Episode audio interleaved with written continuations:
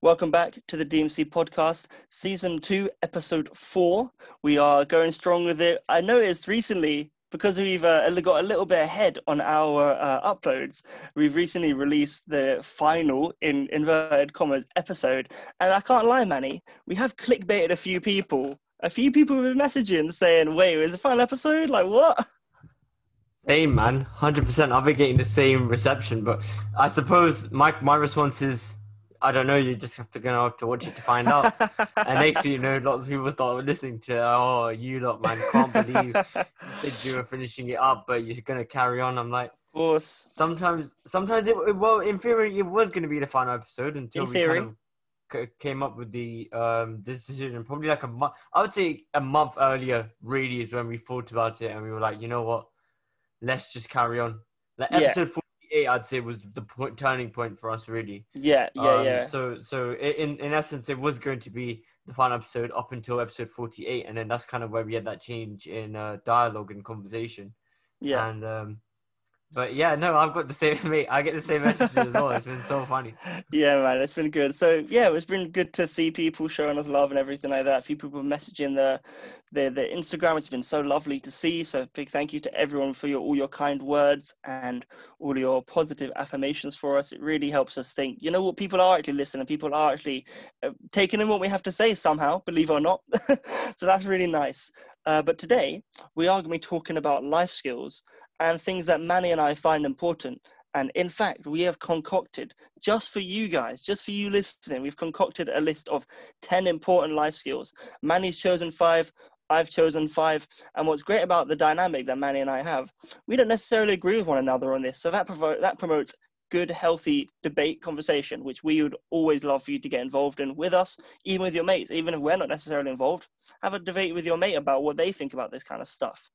But without further ado, uh, let's get straight into it. Manny, would you like to start us off with one of your top five, because you're doing five each, top five life skills that you think people should try and invest in?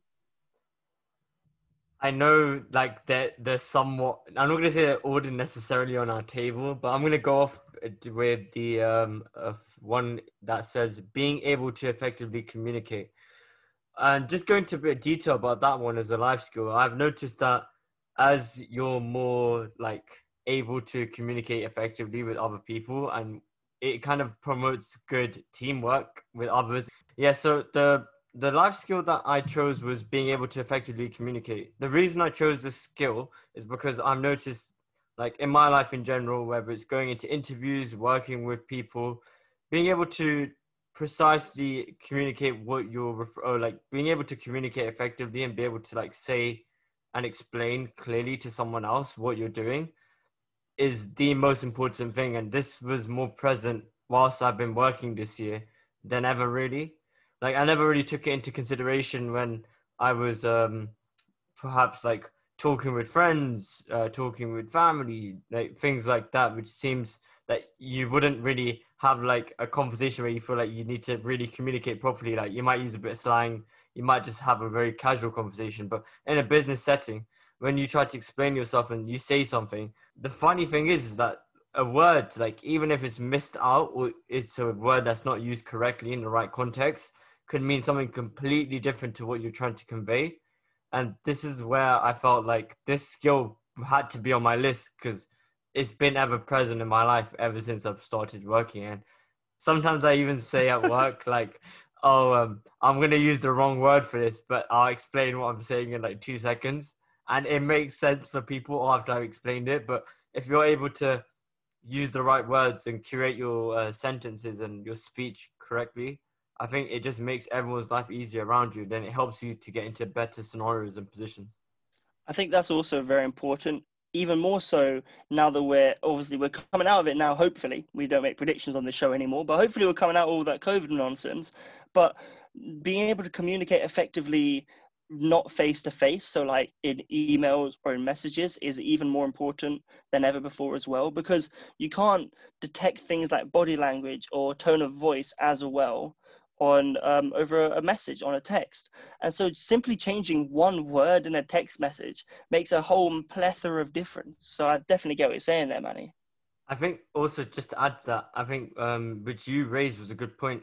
In terms of effectively being able to communicate, it doesn't matter what medium, you know, how like what platform you're using. So, for example, if it's verbal communication, whether it's written, whether it's like through messages, and I think generally as like an like a big umbrella term for all of those things. That's why I think um, I put it down as a skill because being able to write is super important and obviously that could be its own like skill within a skill but that's being able to communicate effectively also if you're uh, using written communication in the workplace or just generally as well.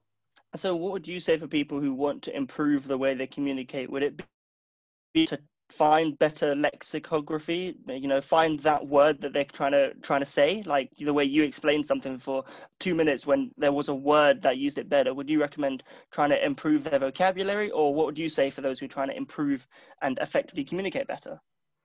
I think improving your vocabulary does go a long way because you can use you'd be able to use the right words at the right time. But i also think it's a trial and error process. There's people that I've spoken to, and there's people that I know who are better than me in English. I call them English merchants as a joke. And then I ask them questions like, I've come across this word recently. What does it actually mean? What kind of context would you use it? Obviously, if you don't want to ask your mates about stuff like that, you can just use Google. But I think being able to make those mistakes though in your communic- uh, in your like verbal communication as well as with your written is going to be super useful because you don't really learn if you haven't gone out and tried to use a word like non if you try to use it like nonchalantly you're obviously going to make a mistake but never really know why.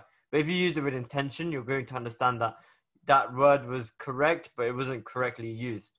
And i think sometimes that's the issue where it's like lots of people know like the word that they're using is like grammatically correct or it just makes it it it like it makes sense but it doesn't make sense in the context it's being used in and mm-hmm. yeah, it's just being yeah. able to uh, understand like and it's basically just trying to understand the words that you're using around your your specific word you want to use. And it sounds really weird because you're trying to juggle everything in your mind and then you need to be able to blur out what you have to say. It's like take a take a deep breath take your time with it. No one's running away. That's what people used to say to me like you're talking like someone's sprinting away from you. Like you just need to chill.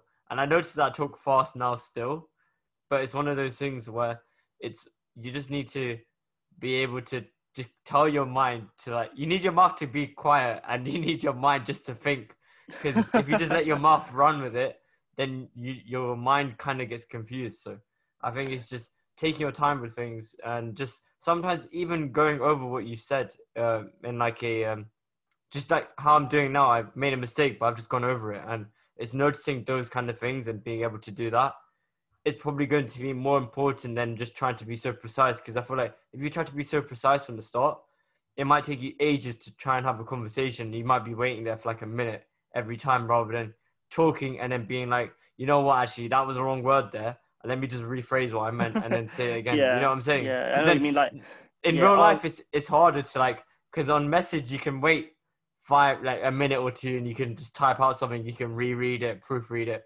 But when you're speaking, you're basically proofreading prior to being able to speak from your mouth. So yeah, sometimes like you can make the, an error. The proofreading time in real life would be going umming and ahring and like taking exactly, that pause. Exactly. But then that gives a start, uh, breaks up the flow of the conversation, and you're just waiting for like someone's waiting for you to finish your sentence and looking at you like you're some sort of mug or something like that. So that, that that could be avoided. That could be avoided. But yeah, Manny, I like I like your one. I like your one, and somewhat similar to that.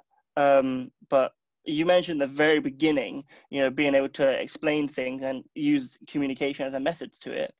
The first one I want to talk about is explaining the reason behind actions. And now I know, Manny, you you don't necessarily agree with this 100%, and ni- neither do I. I don't think you always have to explain everything you do to everyone around you. We covered this in the obligation episode, where you're under, where I believe, and we both echo the sentiment that you're not under obligation to explain things to people whatsoever really. But you sometimes you may owe it to some people more than others to explain things.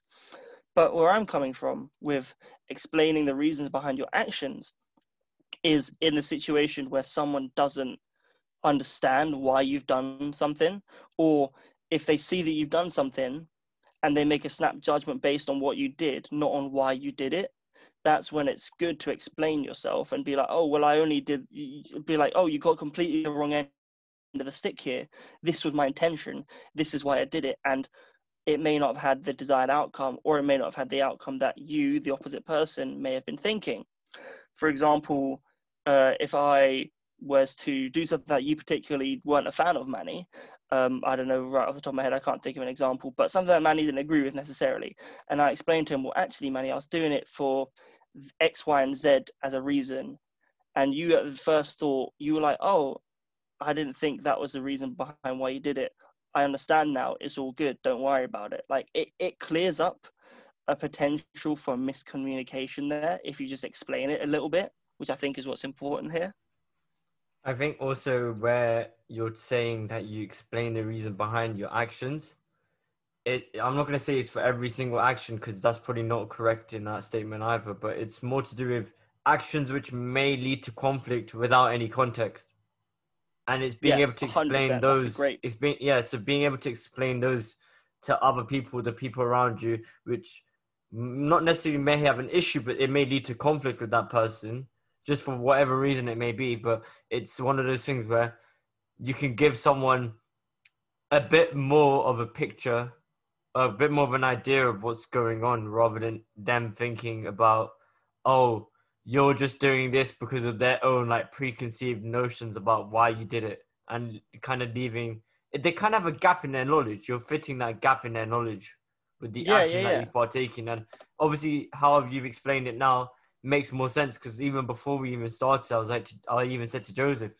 uh, explaining the reason behind action. like i don't think you need to justify yourself all the time and you're like yeah you're, you're not wrong about that but just hear me out when we start. And now, when I've obviously listened to you, I understand where you were coming from. Yeah, and definitely. that makes that makes more sense. Hundred percent, I get that. Yeah, and what you said about like giving context where someone else may have filled it in themselves, that's always important because yeah, they may have been correct in their assumption, and that's all well and good. It shows that they know you, but at the same time, they may have been incorrect, and that can lead to ramifications down the line, which is what I believe is the best thing. It's basically conflict resolution before it even begins when you explain yourself. I guess that would be the life skill is conflict resolution. If I was really to put a cap on it, that's what I'd say. Fair. Um, do you want to go ahead with your second one? Yeah, yeah, yeah. I'll go ahead with my second one. So my second one, it's a very British one. All right, very quintessentially British one. I'm gonna be honest. With, yeah. I'm gonna be honest with you. All. It's politeness costs nothing, which is so true. You know, like think. Of, let me give you a scenario, Manny. Right? I'll give you a scenario. You you walk and you see someone's walking behind you. Like you go both go into the same building, and you hold the door for them and they give you the most minuscule of nods. You know that nod, that nod of acknowledgement, Manny. They give the nod of min- acknowledgement, man. Oh yes, I know. Acknowledgement, underrated. Yeah. They give you that nod. You're like, cool. They appreciate what I did for them. All good. How do you feel compared to if they gave you that nod of appreciation, or they just walk straight through without looking at you? Like, how do you feel? I know you feel like worse. You feel better if someone acknowledges you for it, and it's kind of exactly. funny because talking exactly. about opening the door for people I remember like I was at the gym I think Friday, and I opened a door for like two, three people. Someone, some people acknowledged me, some people didn't. I was like, fair enough, cool. And by accident, man, oh, you're not gonna believe this. On the last person, I've opened the door for them. They've walked through, and I didn't realize someone was behind them, so I just closed the door. Oh, after. oh no! And then I looked at the person. I was like, "Oh my days, I'm so sorry." He just started laughing, but I was like, "Man, I genuinely didn't see you there." Like if I did, I would have left it. But um, it's lucky yeah. that that person saw some like humor in that. But yeah, it was unintentional, of course. Definitely, of course, of course. It's, I feel like being recognized for things that you feel are good just makes you feel better. Yeah, it just does. Like it just makes you feel better. There's just it's not like you need it, but it's just something. Yeah. It's that little like it keeps that little change in the state. Right. It just, it just keeps society flowing. I can't lie. It keeps things flowing. Like saying thank you to a waiter or saying thank you to a bus driver. You never know that bus driver may have a really bad day, and you saying thank you to them may have made them feel a bit better about themselves or a bit better about what they do for a living. Like, and it takes it takes you what one second to say that, one breath to say thanks, or second to give them a little nod. It, it costs absolutely nothing, but it could mean the world to someone and that's what I would say. Is a ma- and that's not a hard change to make realistically. That's not a hard life skill to master. So uh, yeah, I would no, say if there was 100%. one you pick up, pick that one up. I think um, just to carry on with the politeness thing, it's one of those things where it you know that episode where we spoke about like you just mentioned it there a second ago about the weight and how you're just trying to make someone's of someone else's life a bit easier. Yeah. I'm not saying being polite makes your- their life easier. It just it feels like it though. It doesn't necessarily like provide anything like I'm not gonna say politeness doesn't provide anything meaningful because that's not the right way to think about it. But like as an exchange, it's not like you're doing something for someone. Yeah, I it's just you're it, it and it might be you going out your way to do uh, going out your way to say it, but it doesn't necessarily mean that you're doing something for someone. And it's that weird thing where it's like, but we feel like you have done something for us by saying that, and that's where I feel we feel like we change our emotion or change our state because we understand as humans or just generally we have this like idea of someone acknowledged me for what I did and I felt like that thing was the right thing to do. So it's being validated as well. So that's probably why we change, but feel a bit better. We have like a more of a spring in our step, etc. But yeah, man, I, I quite like that one. I'll be honest. Um, looking at my list, I had uh, like I, I didn't even think about that at all. I'm not gonna lie, I went straight in with actual skills. yeah, and, yeah, um, that's true. That's true. I mean, yeah. I like your list as well, though. Um, yeah, do you want to go into your second one? Yeah, sure. Um, one, uh, the thing I love about podcasts and the thing I love about like life skills, they can be very important, but you might not be good at them. And this is the one I'm going to be mentioning: the stress management. I think it's an important life skill, but we're in the process right now. For me personally, I feel like I'm still um, in the process of trying to manage it better. Uh, why did I choose this? Uh, mate, I'll tell you right now. Like sometimes when I stress out, I've seen it hinder not only like social interactions, but I've seen it like I'm not gonna say it necessarily like stops opportunities, but you feel like you're not presented as many opportunities as possible, be able to indulge in the opportunities that you have, because you're too worried about things going not necessarily correct, like the right way or not going right. And you also overthink about scenarios that might not necessarily even happen. So it takes you out of the present. You're you're so um and there's nothing really wrong with this but you're so future like oriented about what would take place and those those things get bigger and bigger and, and since those get bigger and bigger you kind of detract from the thing that's going on in the present and this is why i feel like it's an important life skill because don't get me wrong being able to think for your future self and partaking actions now which will help you in like five years time great don't get me wrong i love that that's something i try to do every day. But at the same time, sometimes that kind of focus can also lead to more stress because you might think that those things that you're doing right now, because you want them to impact you so far forward, that everything you do right now has to be done to a T correctly and be able to like mold into that thing that you hope to hit in like the next five to ten years. And that's where it takes you away from the present moment. And I've noticed that more than ever, really uh, definitely like the, the last, not necessarily when I've come to uni, but before uni and perhaps even at the start of uni. But as I've met more people along the way that have made made like, I don't want to say made cases for being more relaxed, but I've seen people's like um how they present themselves and they're more relaxed and they seem like they're able to enjoy life just as much as I, I can, but they feel way less stressed out about it. I notice how important of it of a skill it really is. Would you say that your stress management has got gotten better since taking more things on? Or would you say it was better when you had less on your plate because you had less things to manage? I want to say less because I get the whole more thing means you're more busy, but I think more busy isn't really a good thing either. For me, when I do less, yes, it might give me more time and like space to be able to like ponder on things and I might stress out about things. But those that doesn't really happen to me that much. I know it happens to a few other people. I know, but for the most part, for me, it's if I do less or have less on my plate or have to focus on like a one task only, everything else kind of just dissipates and the stress uh, for all those things kind of just goes away because you're so concentrated on the task. But if you got like four different things going on, like I can imagine now, like next year uni easily, where it's like we have three deadlines to do uh, due in like the same day or like in the same week. I'm telling you straight up, like the stress is just gonna be a complete, like it's gonna be like massive, compared to if someone said to me, "Oh, you have a assignment due on I don't know, let's just say December the sixteenth as a random date, and then one due on like the twenty first, um, for example." And I feel if it's staggered like that, it's not as bad as it being all put together. And I feel for me personally, less less gives me more time to relax. Less is more for me basically when it comes to relaxing.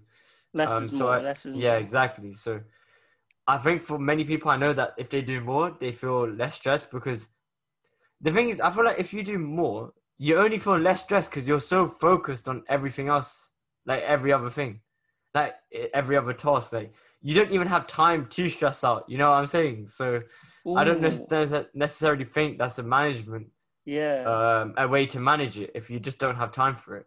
That's I'm not saying rough, you should though, make that, time that, for it. That can lead to burnout pretty easily, though, can't it? No, hundred percent, man, hundred percent. Like I- I've suffered from burnout by trying to pick up so many different things, and especially during like just working in general. I, I try to do everything I can uh, to try and sustain it, and sometimes it does burn me out. But for the most part, it's it's just partitioning issues and partitioning like problems you have and being able to do them in smaller chunks and trying to go all in at once. That's what I notice works for me quite well. Um, I don't know what if you can chime in on any advice you want to give to people about stress management. Well, the thing is, I'm a very I try and live the most stress-free life I possibly can. You know me, Manny. You you've known me for almost three years now, and you know how things are with me. I'm just trying to live my life, trying to get by with things, not trying to do the bare minimum, but trying to do enough so that I'm happy with where I am, but not too much so that it makes me start freaking out and getting stressed and doing all these crazy things. Sorry, and uh, taking on all these projects. But so in terms of stress management, I, I'm I'll be the wrong person to ask because yes, of course I've been stressed. It'd be it'd be naive of me to say I've never been stressed, right? But I've been stressed on a very low level. I've been stressed about an upcoming exam, which then I do and I don't do too badly in, and then I'm not stressed once the exam's finished. Like for me, stress is not um, a consistent thing; it's more periodic, if and when something happens. And even then, I try not to get stressed because I try and navigate my time well. Like my brother, he he's got a very unique studying style. I'm going to be 100% honest. And by unique, I mean it's probably the most shithousery studying style I've ever seen in my life. what did he do? Right. He, he, he, um, he doesn't study at all for the first nine oh, months. Oh, I know nine, what he does. I know what he does. And then he spikes then, his productivity bro, up to like maximum because he, he does t- nothing for he, ages. He, does not. Thing is, right? He knows this, and he he has no he has no qualms about it. He has no misconceptions that oh yeah, I'm not gonna. Oh, I should probably study now. Nah. He tells himself no, no. He doesn't give and feed himself any of that because he knows that's not how he works. He knows that's not how he's gonna be at his meant, you know, his capacity. So when he's not being productive, three months before an exam, he doesn't get stressed out about it. And when he finds himself, it's two weeks' time to the exam. Right now, it's time for me to study. And he studies 12, 15 hours a day for two weeks straight and is hopefully, fingers crossed, going to graduate with a strong first. Like he is on track for a first, and I, I'm sure he'll do excellently. That's awesome, man. And that's the thing. That's all because of just he knows that he can't change his studying style because that's just how it works for him. That's just what what works best. So when he's finding he's cramming those two weeks, that doesn't stress him out because he knows he'll be fine with that approach that he's taking. And yeah, it may sound quite gung ho, but if you can identify what works for you, then there's less chance that you're going to be getting stressed about these sorts of things. I think that's a really good point you raised about like how he preemptively knows that this is the process he undergoes, so he doesn't feel as stressed. And I think someone said to me, I can't remember who it was. It definitely was a mate though, and they said, "Stress. The only way to tell that you are stressing too much if the stress is negatively affecting your life, and when you really take that into consideration, the stress that you're holding on to, the things that you're stressing about, uh, on your day to day like life, like Monday to Sunday, does it affect you negatively or has it prevented you from taking opportunities? And I'm quite lucky, like nowadays, like I'm able to say, I don't think it does. I think I'm at, I have my own like stress level, which is quite higher than quite much higher than the average. but I also look at things from that bird's eye view where it's like, has this stress really impacted like my life in a negative way? And don't get me wrong, it, it definitely has uh, in moments, but I think now more than ever, it hasn't hasn't like been so damaging than it probably was beforehand. I'm that still is... stressed. Don't get me wrong, but yeah. at the same time, it's like, am I really stressed in the sense that it's damaging my work performance? It's damaging my relationships with the people I have. It's damaging my own life. And for me personally, I'm quite grateful in the fact that I can say no. But if the answer is yes, then I definitely say just try and talk to someone about it and just walk through the steps with someone else. Because sometimes you just need someone to help you guide you along the way rather than give you solutions. And you could also, from if you would like to take some uh, advice from me at least, would be just identify what matters most to you. And if there's something that you feel that you don't necessarily need to do or want to do really badly, then drop it. If you find that, as Manny's saying, if you find the stress is negatively affecting your life because of all the things that you do, prioritize things that you really do matter to you and potentially don't have to drop something completely but assign less time to do one thing and more time to do another. And hopefully you'll find that that is a good way of solving the stress and managing it in the best way possible. Um, but shall we go for another one of yours manny if we're going to move on from stress management sure man and this is kind of similar i would say but it's just coping with emotions and if we're we're going on the same line as stress management, it's just being able to manage your emotions. And there's going to be times where you might be like super upset, like something might have happened, and it's going to be a really difficult and dark period for you. But it's being able to um, cope with those emotions and being able to like just carry on like I, I just going forward in your life despite all the bad things that are happening and sometimes yes you're going to be at a standstill but it's being able to um, look at things and understand that it's even though things are going to be very difficult yeah it's you have responsibilities for yourself to show up as well. And it's really hard when things aren't going well and life doesn't seem like it's treating you fairly and we have all of these um, ideas about things uh, like that.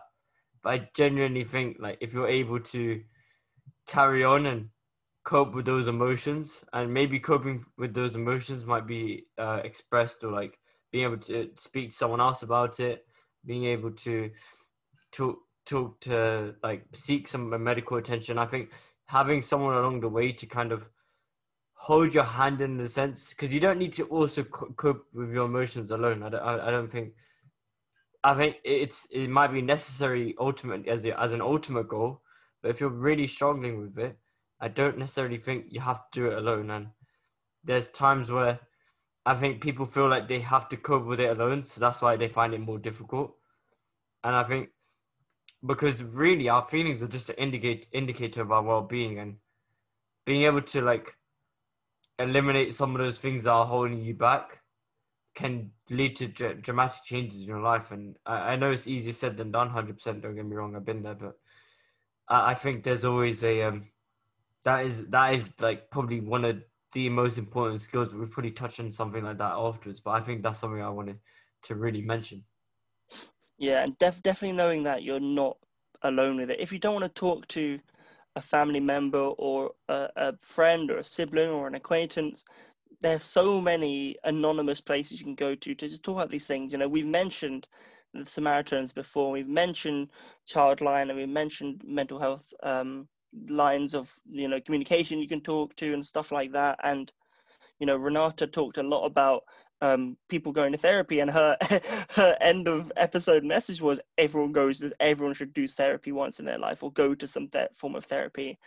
Um, and she talked about that and she talked about you know she's paying a fair amount of money but that's so beneficial to her because she's able to get direct communication to a counselor and something like that. She doesn't necessarily talk to her well i don't particularly know but she might not talk to her family members or her friends about certain things and might want an independent adjudicator to talk to about it. So yeah if you if you don't really have anyone to talk to there are strangers who are there who are literally trained to do this kind of thing and to help you cope So, as Manny said, you aren't necessarily always alone with it. Yeah, man, hundred percent. I'm glad like you mentioned like a reference to that episode because I think that ending message by Renata was like really important, and I think it. I I do echo the same sentiment in the sense that like being able to like talk to not necessarily going to therapy uh, as a as a like a means to help yourself but being able to communicate and help someone guide you along the way i think that's equally as important but we'll link every um we'll link to like the child line and every other support line to do with mental health and just generally uh, being able to communicate with someone about your life in general i think that would be super important and we'll link that in the spotify description but uh, joseph you want to go ahead with your third one yeah, I would love to. I'd love to. and one that I have quite close to my heart is have fun and don't feel guilty about it. And this one's even more prevalent than usual because I was recently been watching Brooklyn Nine Nine, and I was recently watching an episode where the usually uptight but quite friendly, kind captain was doing something that was unproductive, but it was fun. And he was saying, "I can't believe that this is a thing." like in a very you know statement manner. He can't believe that having fun and not being productive is good. And he said, but it felt good, you know, in that way. And it was really interesting to see. And I know tons of people. Obviously, he's meant to be somewhat of a caricature, but I know tons of people who have the same sentiment. You know, not knowing that they're that they're even allowed to enjoy something, if it means they're not being productive. And we know we saw Ali Abdaal say mention about this, and we've covered this before, but I thought it was very prevalent to go over it again and reiterate the fact that even if something's not necessarily productive, but you're enjoying it, then just do it, go for it, and spend some time on that. And of course, you know, we mentioned don't be complacent and don't over index on that. But at the same time, don't neglect it because it's not a productive thing to do and I, I live a lot of I live a lot of my life with this. You know, on the way to work, I have an hour's journey. You all know this. I could spend that time uh, improving areas of myself. You know, personal development, reading books, whatever it could be. I could spend my time doing that, but instead I choose to spend it playing video games. Why you ask? Because I enjoy them. There's nothing more to it than that. I like playing them. It gives me a sense of achievement, satisfaction. It gives me a sense of wonder you know, I escape to my own little world. I'm not on some shitty English train filled with sixth form and GCSE students who are shouting and screaming. Nah, I'm playing Ori and the Blind Forest with a beautiful soundtrack, getting enveloped in this amazing world. Why didn't you ask? Because I enjoy it. And I think that's what a lot of people could benefit from. And that's definitely a, a sentiment that I 100% can get behind, as long as it means you're not being complacent. It's funny because for me, sometimes I have fun, I enjoy it at the moment, but feeling guilty afterwards sometimes it's like it haunts me. Yeah. But I also know people who feel guilty in those moments, and I think, I think that guilt can really take you away from the moment that you're in, and I think that's and ultimately, like to be honest, Joseph, we, we want to be able to do what we do at the highest level in terms of like we want to be good at what we do, and in fact, sometimes it's like, bro, I don't know about you, yeah, but sometimes when you do stuff like solve problems and issues like maths wise, yeah, it's it's kind of like I'm not gonna say it's fun because it's gonna make you sound like a nerd, but like being able to solve it and know what you're doing, it's quite enjoyable, man. Yeah, and it's stuff like that where it like p- people might be like, oh, um, if you're not working, you're not being productive. But the the people you you surround yourself with uh, are probably going to be equally as important, if not more important, than your work. Because the truth is, is the people that make your experience in your life really. The work is just a small portion. Uh, it is a large portion of your life in the sense the number of hours you put in. But if you really like pinpoint where like most of the hours are spent is with talking with people, hanging out with friends, all those memories and all those moments. And I think sometimes we kind of lose track of that when we're trying to be very productive. When I think if if, if for you your balance is sixty percent do work, forty percent spend time with friends, and or do fun things, and you don't need to feel about feel guilty about it because that's kind of how your balance works. And if you feel that you're doing that too much, then you realize you're feeling guilty about it, then just swap up the numbers, make your work be a bit higher if you want to do that a bit more if you feel like that. and just find out your own balance by learning by a learning process rather than trying to like I feel like sometimes we try to look at other people and try to emulate what they've done and don't get me wrong, it works really well and it, it definitely might work for a lot of people, but if you can think for yourself and think, okay, this isn't working for me, let me spend an extra hour working if I feel like I'm being too guilty and then you feel much better about your life. It doesn't it, it doesn't matter because it's all about you ultimately about if you're enjoying what you're doing. Yeah, definitely, and th- that that kind of comes under the same sentiment as stress management. You know, if you're, it's about prioritizing things. You know, if you feel like, oh, actually, I probably should do X, Y, Z. I, I probably should work on my final report while I'm traveling to work rather than play some video games. Then do that too. It's just about prioritizing things in that moment and trying to find, as you said, that balance and that optimization around things. Uh, but just to move on to my next one as well, whilst we're whilst I'm still in my flow of things, um, I would say one that's a bit of an interesting one and one that we have covered uh, a couple episodes ago, quite a few episodes ago, to be honest, is tactical extroversion. It's a mad statement. I can't lie, but hear me out. um, tactical extroversion for me means presenting yourself in a positive light, which may not necessarily in a positive extroverted light, which may not necessarily be your default setting, in order to gain something, in order to get the upper hand, in order to obtain an opportunity. Man, this sounds like some art of war stuff. I'm actually bro, interested. Bro, Machiavellianism is coming through, my guy. Um, but it, it's just presenting yourself in such a way that it could be beneficial to your future.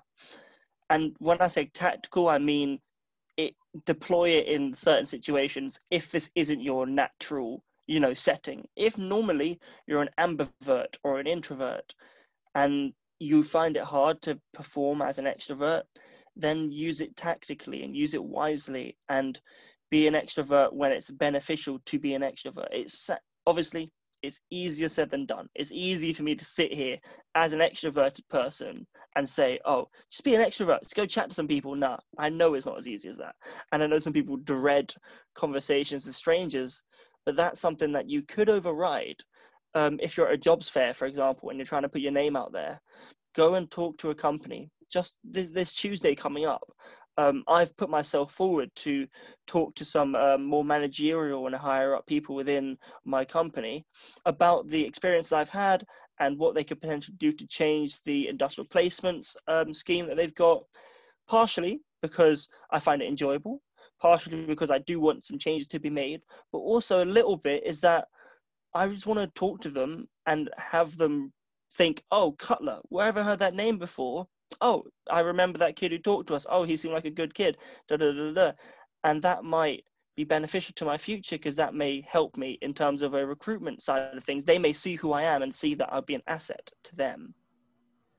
It's so similar to that whole Ali Abdaal podcast where we mentioned the serendipity vehicle, where like in this, uh, it's in the same uh, sense where instead of like deploying yourself online and be, people being able to see you and be exposed to who you are, you're doing that in real life.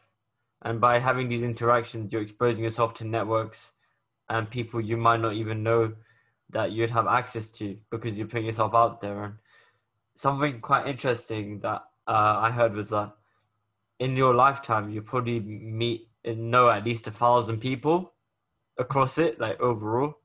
And imagine that means if you think about it, you're one person away from knowing like 10,000 people. If you think, because eh, unless you have mutuals, obviously, but let's just say for argument's sake, you don't. That's a thousand people times by your thousand people, and of those a thousand people, they know a thousand people. It's just Jeez, crazy how like scales up. You can it scales up, and yeah, I'm not saying a thousand is like a, a true arbitrary number for everyone's li- like lifespan, like lifetime. They'll know that many people, but imagine if you knew a hundred people, like how many people you have access to on Instagram, and let's just say all of them knew you properly and they knew what you were about, and then they met someone that needed someone who needed, yeah, who needed you basically because you were the perfect fit.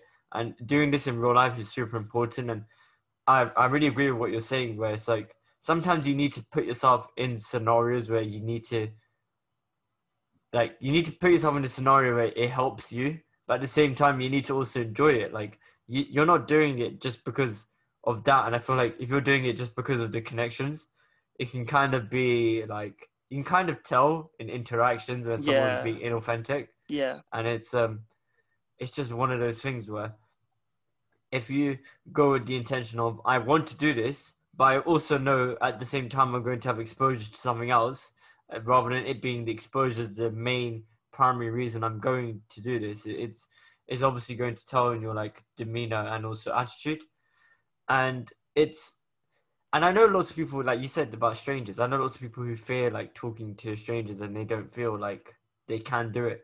But the truth is, with any, anything, it's like you have to get the reps in, and by doing that, is just talking to random people. Maybe like the first thing might be, um, maybe like even though you already know where to get your cereal from in like the, in the in Tesco, you talk to one of the people who work at Tesco and be, "Excuse me, do you know where I can find this?"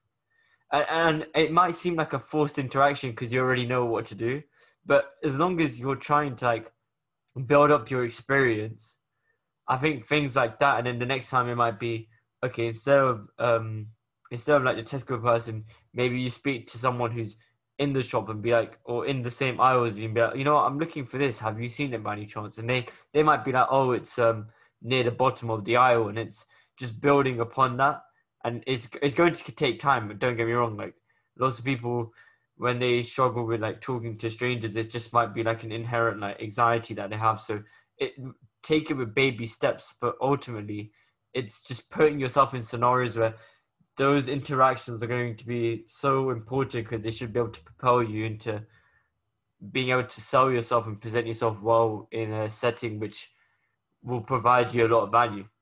And that can only be done if you it's like um it's just with exercise, man. Like you you need to stop forcing yourself to do it to a certain point and then you'll see the rewards from it over time. And it's not like it happens overnight. That's the same with, with the interactions with people. It's it's not like oh maybe this one of conversation leads to something but you, they'll know you because also of how you've worked and what you've done at the company as well. So definitely take that into consideration Definitely, definitely, and I, I think that yeah, it's it's easy for me to say that oh, you can just just do it, just go talk to them, but it, as Manny said, baby steps is the best way to start and the best way to approach it. When I first got the email asking if I'd like to get involved, I had no idea who I'd be talking to. I just knew that I enjoy talking about my experience because I genuinely believe that I can help give a good representation of what the year has been like and what the year would be like. And I also enjoy, I, I just like talking to people. So that for me was a no brainer. And then when I found out who I'd be talking to, that's when the other thing about networking came to mind. As you said, it wasn't the the, the prevalence and the real reason I did it wasn't because of the networking, but that was a nice added byproduct that helps with tactical extroversion. So I'll say that could be a, a good sentiment to leave mine on as we move on to your fourth one, Manny. And my fourth one is going to be it's kind of going back a bit, but it's about decision making and it's the importance of your decision making. Right, it's it and it requires a lot of skills in, the sense that you have to be a good active listener. You need to be able to have like analytical. Um, you need to be able to be like critically think and be able to have interpersonal skills. Like decision making is quite a um, a massive like topic which has got so many different skills a part of it. And i think decision making is super important. Uh, not only the speed of this, your decision making but ultimately what decisions you make. Because the decisions you make and being able to select the best possible solution in scenarios to result in the best possible results is something that's very very difficult but it's something that lots of uh, good leaders and managers understand. And and don't get me wrong they do make mistakes in their decisions but it's being able to overturn those mistakes in those decisions by picking up on those mistakes quickly. And sometimes your decision making gets improved because you put you you have you you you have scenarios where you have to make a decision like for example let's say you have a, a project like a group project maybe you're not super confident about being the team leader, but you decide to do it, and you realize there's some of the burden or decisions are put onto you, and I think that might be a good stepping stone for people to be like, okay, if I'm going to make this decision, I need to make the best possible decision. How am I going to go about it? And it puts you in a different state of mind where you'd usually try and present yourself decisions for yourself because you know your decisions have an impact on the whole team. And it's, and I feel like once you develop that skill, and, it, and I think it's super essential because then it helps you lead your life in a better way, and uh, perhaps even avoid some of the mistakes you've made based on decisions you've made before. It not only saves time, it also prevents conflict because some decisions I feel like you need to make. Like for example, let's say there's like a democratic vote, and you want to be that person who says, "Okay, let's vote equally," and it's a two-two split, and you're just deciding factor you you have to in that moment make a decision, and that decision definitely impacts everyone around you. But it also um, serves as a, a motivation for other people around you as well, because they might be like those other two people who voted against what you might have agreed with the other two people about. They might be like, okay, he was a leader. We're gonna listen to his decision that he made. He given us a good reason why, and then it serves as a motivation for them to be able to be like, okay, let's just get this done and things like that. And I know that rational thinking and being able to look it, it, it gets you through that process of taking in all the information, avoiding any emotional decisions, which I think is super important because sometimes you need to step back and make a decision objectively, and sometimes that decision objectively might not serve in your own you serve your own agenda, but it's the most important thing to do. So you do that anyway. You give your time to like think about what you want to do, and then you also need to take a look at the um, short term and long term impacts of decision that you made. And I think just having being able to have that skill is super important, and being able to like do it, uh, like be able to apply it to your own life as an individual is like important as well. That's kind of why like I've noticed that sometimes when people say like who wants to be lead for certain things that I normally do it because not only that I like I'm not gonna lie I do like being like a lead for something or like a leader and things like that but I think it also is a good skill set to have because it puts yourself in an environment where you never really think that you'd be putting yourself into. You know what I mean? Yeah, I know what you mean. I know what you mean. Um, but while I've been talking, the the main thing that's been coming to mind, Manny, obviously because it's the most prevalent thing to me, is um, when you're going out with your friends, you're walking into town, you're like, oh, I'm kind of hungry. You guys hungry? And they're like, yeah, yeah, I could eat, I could eat, I could eat. You go for lunch, yeah. And you're like, all right, where where do you guys want to eat? And everyone's like, I don't mind. Where do you go? Where do you want to eat? And you go, I don't mind. Where do you want to eat? And that just keeps going on and on because no one wants and to. Don't even. That yeah, annoys me yeah, so much. Yeah, I'm not gonna lie to you, man. I'm like, you know what? If no one minds, I'm gonna go Nando's. Cool. There we go. See, see, Manny, decision making right there. That is what I like. That's that's why I'm bringing this up because it's such a quintessential. Like it, it's it sounds so basic, right? Talking about going going where you're gonna go have lunch with your friends, but I've found times we've been stuck trying to decide where to go to eat for like 15, 20 minutes. And we still haven't eaten yet. I'm hungrier than I was 15 minutes ago. And everyone else is a little bit more aggro because no one can make a flipping decision. And so someone needs to make the decision. And usually, I'm not going to lie, it is me. I'm just like, you know, guys, let's go eat here. And they're like, all right, cool, let's go eat there. Do I necessarily think that that's the best place we could go and get food? Probably not. But would it be somewhere that I think everyone would enjoy in the group? I'd like to hope so. Like just yesterday, we went up to the food court in the main shopping mall in our area. We went up there. We are like, okay, we're here now. What do you guys want to eat? And no one could really decide on anything. And then we were thinking, I was like, okay, what about we go to Bill's? We had none of us ever been to Bill's. They have nice cocktails there. Manny's given big shout outs to Bill's to me before. Went for Mate, the first pan- time. The pancakes, man. I, the pancakes. It's, I go in Bills in the morning though. I wouldn't. I don't really like or a brunch. I don't normally go as a as an afternoon or dinner thing. Yeah, I got I got a cocktail. I can't lie, Manny. Mm. bit bit different, bit different. but it was quite nice. Had some sourdough ting. It was very tasty. But at the end of the day, more of the story is we made that decision after about 20 minutes of umming and ahhing. If we'd made the decision a bit quicker and someone had been like, actually, I want to just go to Bill's, problem solved, 20 minutes saved, life goes on, no one's hungrier I, than they were before. The problem with decision making, though, also in that scenario when it comes to food, is that everyone has their own taste. So it should be one of those things where people should either have one idea of where they want to go. Because I feel like when it comes to a group setting, you might be like, I want, I vouch for Nando's, and someone's like, I want to go Wagamama's there's I to say that's a it's a conflict, but you know what I mean. So everyone's gonna have a different opinion. Yeah. Everyone yeah, should yeah. present one. Everyone should come in with one um, place they want to go, and then randomly pick from a hat. Because then it isn't necessarily falling onto one person's decision. Because let's say, for example, you don't like Wagamama's, you would never choose that place because you don't like it. But also at the same time, when I just said a second ago, decision making is also about being able to not have your emotions involved. So maybe objectively, you're like, you know what, more people feel like you feel like the group you're with, more people will like Wagamamas than Nando's, so you take them to Wagamamas. But you know what I'm saying? So it's, it's a really saying. difficult one as well. But Well, That's thing is, why what, I give what's people good as well. Oh, sorry, Manny. Was what's good as well is that one of the friends yesterday said, "I don't mind where we eat as long as we don't go to spoons." That's good because then I can respect that. I can respect that. I No, respect can that. respect that. Like, tell me said you what you don't go. want, what you don't want to do. Yeah. Exactly. Tell me what you don't want, and we'll make decisions based upon where other people don't want to go. I know one of my friends would not want to go to Pho or Wagamama, so those are off the table. Easy, like straight up, those are off the table, and then we choose something else based upon where everyone else wants to eat. Because then at that point, everyone's saying, "I have all the options, I don't mind where we go." So then I know that wherever I recommend next, hopefully at least, people have said their qualms and said where they don't want to go, and then I can make a well-informed decision about what each of the people in the friendship group wants to do. You know what? As a social experiment, because I don't know when this podcast is going to come out, but I think, I think hopefully things will be a bit better. If we go out in a group setting, we should try this. Like we should generally try it and see what happens. 100%. 'Cause I'm 100%. quite interested, and then ask people where they don't want to go rather than where they want to go. I want to see how it works out. Yes, yes, And yes, yes. If anyone tries it, any listener, let us know how it works because I think that might be a better strategy than saying this is well what I want to do.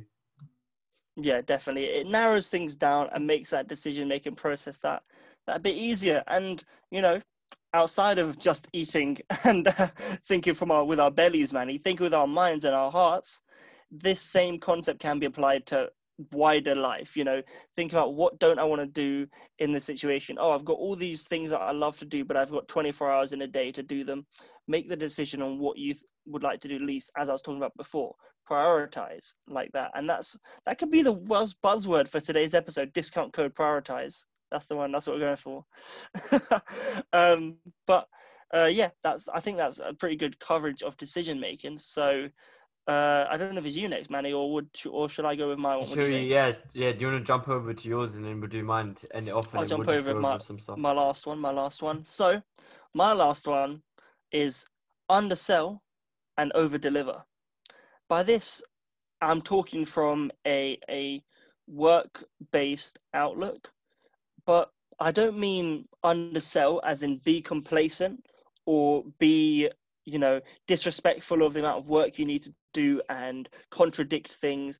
I mean show yourself working at a capacity where you feel is comfortable. When you get to this new scenario, when you get a new job, as we were talking about last week, we did meant kind of mention this, but you don't want to start a job working at 150% and people then assuming that that's your standard. Because anytime you drop below it to what your standard would be, people will view that as you underperforming and will then start to see you in a negative light. Rather than if you went there, you performed at 95% to allow yourself a little bit of wiggle room for adjusting, for having time to yourself, little things here and there. And anytime you go up to 100%, or you work overtime, or you go up to 110, they will see that and they'll see you over delivering and you'll get the recognition you deserve for it. And I think that's really important. And that's definitely something I deployed. Like I've always been making sure that I reach my KPIs and that I reach the things that get asked of me and I'm able to hand them in quickly and I get lots of positive feedback from my managers and my co-workers and my colleagues. But at no point have I felt overwhelmed and at no point have I felt that my contribution isn't respected or isn't well received or something like that. And I think that's as a result of the way I portrayed myself when I first got there and the way I showed my level of working. And I think that's really important, but it can be risky because then you can look like a bit of a slacker if you over index on the on the undersell part. Um, which is something that people should be wary about. And I'd love to hear your thoughts on this, man, as well. I know we did it a little bit last week, but just yeah, I'd love to go over it. Yeah, so just really quickly about that. I understand where you're coming from when you're saying when you settle in at work, but I also think I also like the idea of being able to oversell and over deliver because I think it also shows that you can do above and beyond the call of duty. And I know where you're coming from in the sense that if you're just starting out, yes, you know where your ability lies. So sometimes you might be a bit cautious and act more gingerly when it comes to um, saying what you can and can't do, because that also reflects on your performance as well at work. But if you're able to do that and more, it looks better. But I, I think also like with the people you work with, they also understand how hard the work is. So if you overpromise and overdeliver, that could also be an awesome thing as well. So I I I I get where you're coming from. Like I, I'm like I'm like 50-50 on that. I like I like the sentiment of like yeah. underselling and over over delivering, but I don't think it should be a um let me put this way. It shouldn't be something that you always default to after yeah. like after you settled in. After you settled in, I feel like then you need to go and it really depends where you want to go in life. If if you want to go up higher corporately, then you're probably going to over deliver and also over promise to try and get yourself up the ranks. But I, I genuinely think that at the start, I think that's a really good way to approach it. But then afterwards, it's just like do the best you can, and if you can over deliver, that's a it's a bonus, really. Yeah, I like. That. I mean, that's the most like important that. thing that you're mentioning here as well. Like, in understanding might be a portion of it, but the promise really is is the over delivering, where it's like you doing above and beyond is a bit of a bonus. There we go. I like that, Manny. I like that sentiment. You changed my view on it a little bit in terms of the thing. Yeah, hundred percent. I agree with you there. I agree with you there. Thanks for the thanks for the advice. No worries, man. But just jumping to my last on it's being able to see things outside of your own point of view. And this life skill is super important because there's going to be moments in time where you're going to think that this should be this certain way because of how you've like been brought up or how you've been raised but you need to be able to understand when someone else brings an ideal contribution to the table is that they're taking their own experiences into consideration and you need to look outside of the tunnel vision of only how you lived your life or how you lived your life so far. And I feel like this is important because it helps you engage in discussions that you might not actually have, which might have massive impacts on other people's lives, but you never really took it into consideration because you never really had the chance to have that open dialogue. And I think if you're not able to do this, you're really going to like be living in a bubble of, of sorts and it's you're never really going to experience life to the fullest and be intentional with not necessarily the things you do but the, with the people uh, around you because you think one thing is the only way when it isn't necessarily the case is anything you want to jump on top of what I've just said about that yeah i i, I think doing the podcast has really enabled me to to pick up on that a little more because I'm I my mum would tell you definitely that I'm a stubborn person. My girlfriend would tell you that I'm a stubborn person. But my friends wouldn't necessarily say the same thing because they they're not with me a lot of the time as much of the time as my girlfriend and my mum are. My brother would also definitely say I'm a stubborn person, but from seeing things from other people's point of view, doing the podcast has allowed me to do that a little more and well, not a little more a lot more to be honest. Um, thinking okay what if joseph what if by a, some by some crazy coincidence what if you're wrong joseph? What if what you've thought here is actually incorrect? Is that a possibility? Have have i even considered that? And sometimes the answer is actually no i haven't considered that. And then you take the time and think okay well let me see it from their point of view. Am I being an asshole? Am I being unreasonable? Have I overlooked something? Something along those lines can crop up if you just see it from someone else's point of view. And yeah, it's never nice to have your yourself and like prove yourself wrong or your initial instincts to be proven wrong. But it does happen and it's fine because you're only human and I tell myself this now because I obviously I suffer the same fate. You know, I, I have times and I'm like, I can't believe I was incorrect about this, but I'm going to accept it because it's just objectively true. And I think that's something that being able to see something from the point of view of others is really important because then it helps you realize within yourself that you're not perfect. You have flaws and that's okay as well. Exactly, man. And it's um it's weird whenever you say that, and I always say it every time, but I, I never really notice it. Maybe it's just one of those things where we never really come at odds where there's something that you really want to do that I don't really want to do. and, that's probably why I don't see the stubbornness as much. But I think I, I totally agree with the sentiment about the podcast because the, in the podcast for me as well as as an individual, there's conversations that I never really had. Like I, I would like maybe you have like really like small micro conversations about certain topics, but you never really go into detail about it, and it makes you take you take the time out to research what are the topics, and that kind of has broadened my horizon when it comes to perspective. Where I used to think a certain way, and in some cases, I might have even changed my own uh, perspective on things because I never really saw it from that kind of angle. And I think that that's really what I've taken away from the podcast as well. Generally, I, I don't think anyone's really mentioned it to me per se, but I've noticed it personally for myself and kind of the conversations I engage in. But yeah, Joseph, just to wrap up, um, I just wanted to take our 10 life skills and just quickly rank them.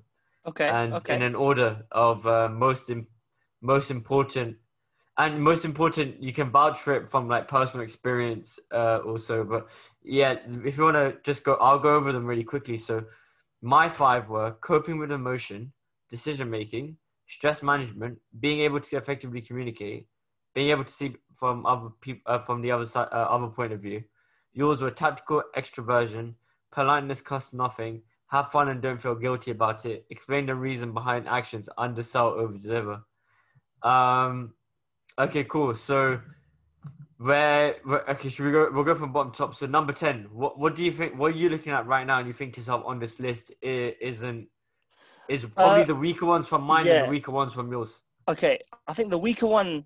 I don't want to give a straight up ten, but I'll say the weaker ones from mine are explain the reason behind actions and undersell and over deliver. Now, these are all important things, but I'm thinking from my point of view, those two aren't things you aren't things you can recommend to apply all of the time.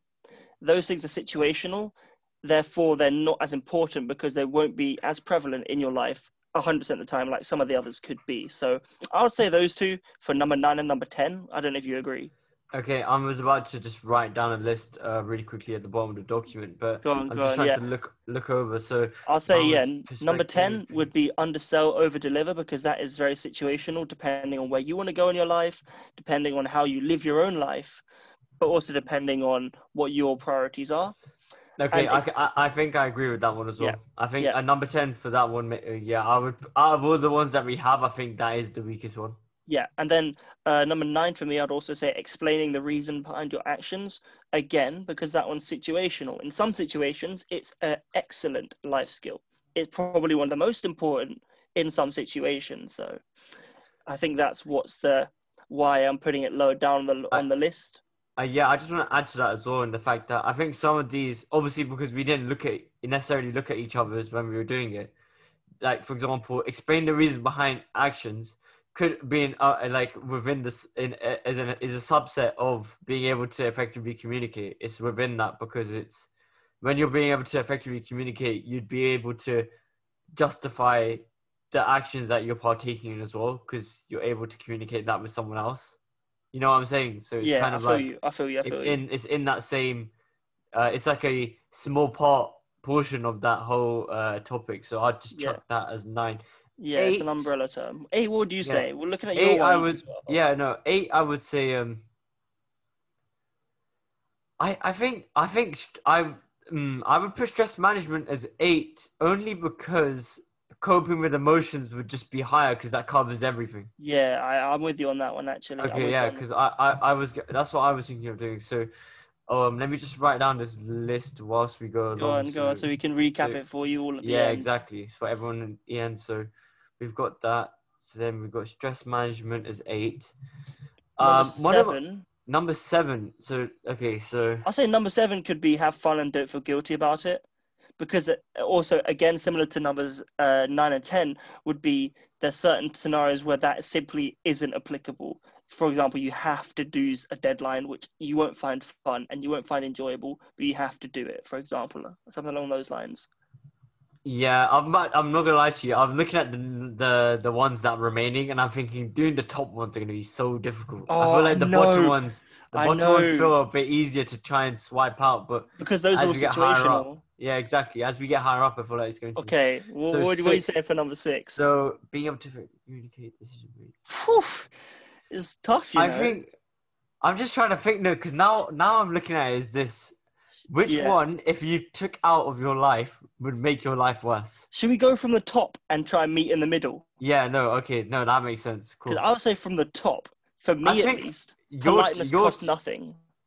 You know what the worst thing is? I think based on the logic I was just going with, I was gonna put that as six. Six? Boy, this guy. Yeah. No, No, I'm not me, gonna lie to you. I, I'm not gonna lie out. to you, like yeah.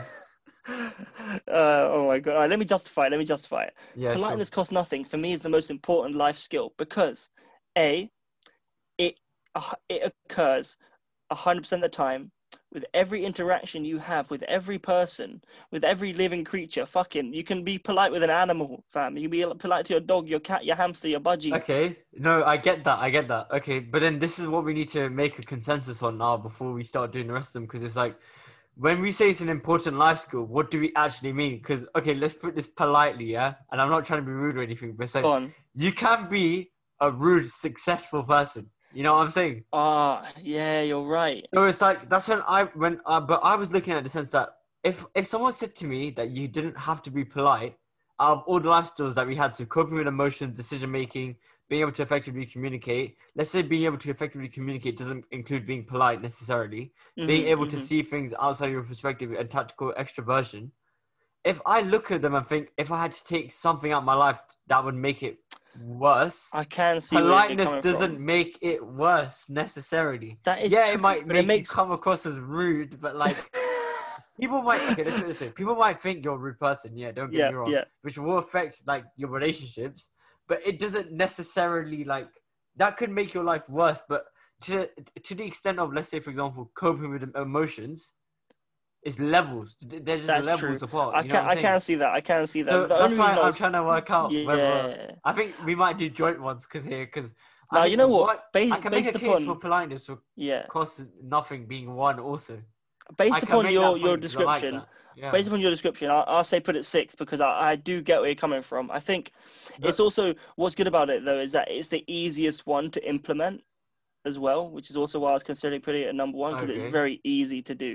I, I think I think yeah. Just really quickly though, how are we deciding what? Like, obviously we should have done this at the start, but how are we gonna? Dis- how are we going to? How do we decide if it's important? Like, give us like three Oh, factors. Are we saying e- e- so? We're gonna say ease of implementation. Yeah. Um, what else are we gonna say then?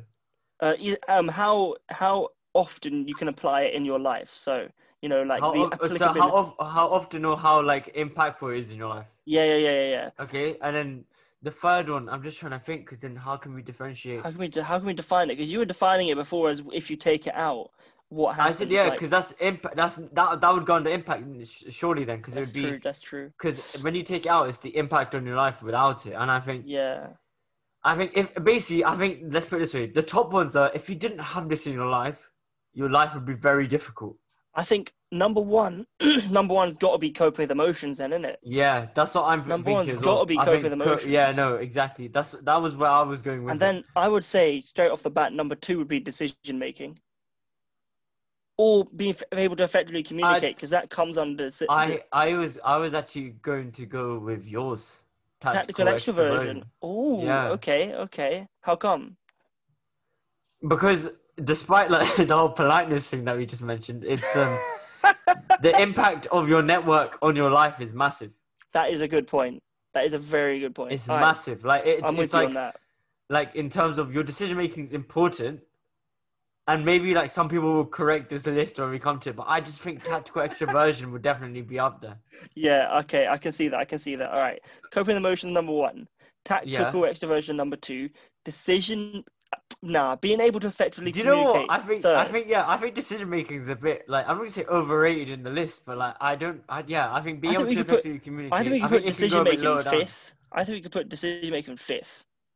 And then fourth, you'd put as a uh, being able to see someone else's. Yeah, yeah, yeah, yeah, yeah. Okay. And then politeness costs nothing sixth, purely because of the. I get what you're saying about if you take it out of your life.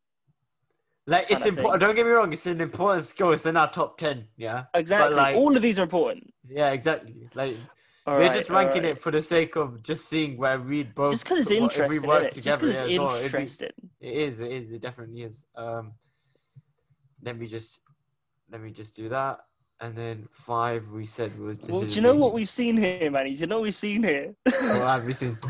Four of the top five are yours. Yeah, but bro, like it, um, I, I don't know. I think because mine are more general. Though. Think of it logically. That's true. like, yours mine, are like, mine are very specific scenario. like, if I went if I went specific for decision making, I could have written being able to make quick decisions when it comes to that is true. work, that is true. for example. That is true. and it- it's kind of where I, I looked at the whole aspect as a more generalized approach because I thought if if I write down something like that, I could just use decision making as its term to cover Yeah. all bases. You know what I mean? So yeah, yeah, yeah. um, just to go over that list then of top ten. Yeah. In number ten is undersell, over deliver. Number nine is explain the reasons behind actions. Number eight is stress management. Number seven is have fun and don't feel guilty about it. Number six is politeness costs nothing. Number five is decision making. Number four is being able to see from other uh, other people's point of view. Number three is being able to effectively communicate. Number two is tactical extroversion, and then number one is coping with emotions. You know what? Um, I I I, a I agree with that list. list. I I, like agree with that that list a lot. I like Yeah, that I think- a lot. I think maybe like next week, if we, you know what, next week we could do like a recap and see if we changed. our See if you decisions on any of changed it. Okay, Yeah, okay. I will okay. do that then. And I then, like um, that. just really quickly, just to end off the episode, the last question is, um, which which skill, which important life skill would you swap one of yours for mine, and which one would it be? Which one would I take from yours? I, f- I I feel I'd have to take ones that I'm not as good at, and based upon my stubbornness, I would take number four, being able to see things outside your own point of view. I feel like I'm I'm okay at that. I wouldn't say I'm bad at that, but can I improve upon that? And would it be one that I would happily take from your side of things? Absolutely. So yeah, number four, being able to see things outside your own point of view. What about you, Manny? Sounds a bit controversial because I feel like I'm going to take one of the ones that we put higher up for Oh, something yeah. less than. But Okay, okay. I would, I would take actually six or seven. You know that off from your list. So Really? politeness costs nothing, or have fun and don't feel guilty about it. Yeah, but you're a very As in- polite guy, Manny. I think no, you would in, go for okay, number seven. okay. Are we, are, are we, are we talking about? Okay, are we talking about like skills that input? Because in terms of, if we're talking about us as people, Yeah, then I would take seven, hundred Yeah, percent, no questions asked. If it's just generally, I would take either tactical extroversion or the the top three of yours on the right side of the table. okay. But okay. if it's for me personally, I would do have fun and don't feel guilty about it. As a bit of a cop out, I'm just gonna swap it with stress management because it's the same thing. You know what I mean? Nah, but, um, I think Nice, yeah, nice. I, I I wouldn't mind swapping stress management or actually, you know what? I'd swap decision making okay, because I feel like I feel like having fun and don't, not feeling guilty about it. Decision making is important. Don't get me wrong, but mm, I think for me, of those like things that I would have to swap, I'd probably swap stress management or decision making for have fun and don't feel guilty about it. that sounds that sounds good to me, Manny. That sounds But good yeah. to me. I'll do. I'll copy and paste the list in the Spotify description with uh, the order. And if anyone wants to send us a DM on Instagram about the order that they would put that in, we'd be really interested in to know why you would- rearrange it yeah. and what you change. I'd love to hear. That's love to us hear. on the fly, obviously coming to the end of the episode, and maybe next week we'd come up with um, we'll take a look at it again over the week and think to ourselves, oh, would this be different? And maybe we could just ask our mates off camera as well. Of these ten skills, which ones were, uh, which ones would you rearrange and why? I You think that'd what? be really I might. as well. I'll do that. I'll do that right now. As soon as you finish, I'll ask my girlfriend Yeah. what she thinks about this. You about know what we should do? We should get like other people to chime in with their list and again average from what other people say as well. I think Or would be cool. also, we can get people to chime in with what they believe would be a more important life skill than our number one. Because I'd love to see that too. I'd Yeah, love to see hundred percent, man. Um, so yeah, uh, hopefully yeah, so- people can get involved with it. Yeah, no, we, we really would love to hear your suggestions. So if you haven't done so already, give us a follow on Spotify and give us a follow on Instagram at the official DMC podcast. Like we just said, DM us with suggestions, and then for this week, DM us. Um, we'll link the we'll have in description the list.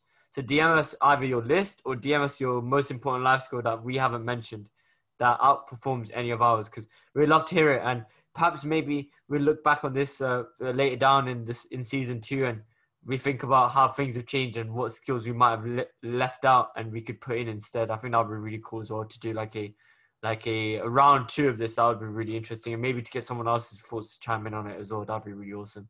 So, if you did enjoy, do give us a follow, like I just said, and hopefully you can share it with one person. We don't really advertise too much. We just use the Instagram for advertisement. So if you can share it with one friend, that's what all we ask from you guys. It really would mean the world to us. And if if you did enjoy it, this is DMC signing off.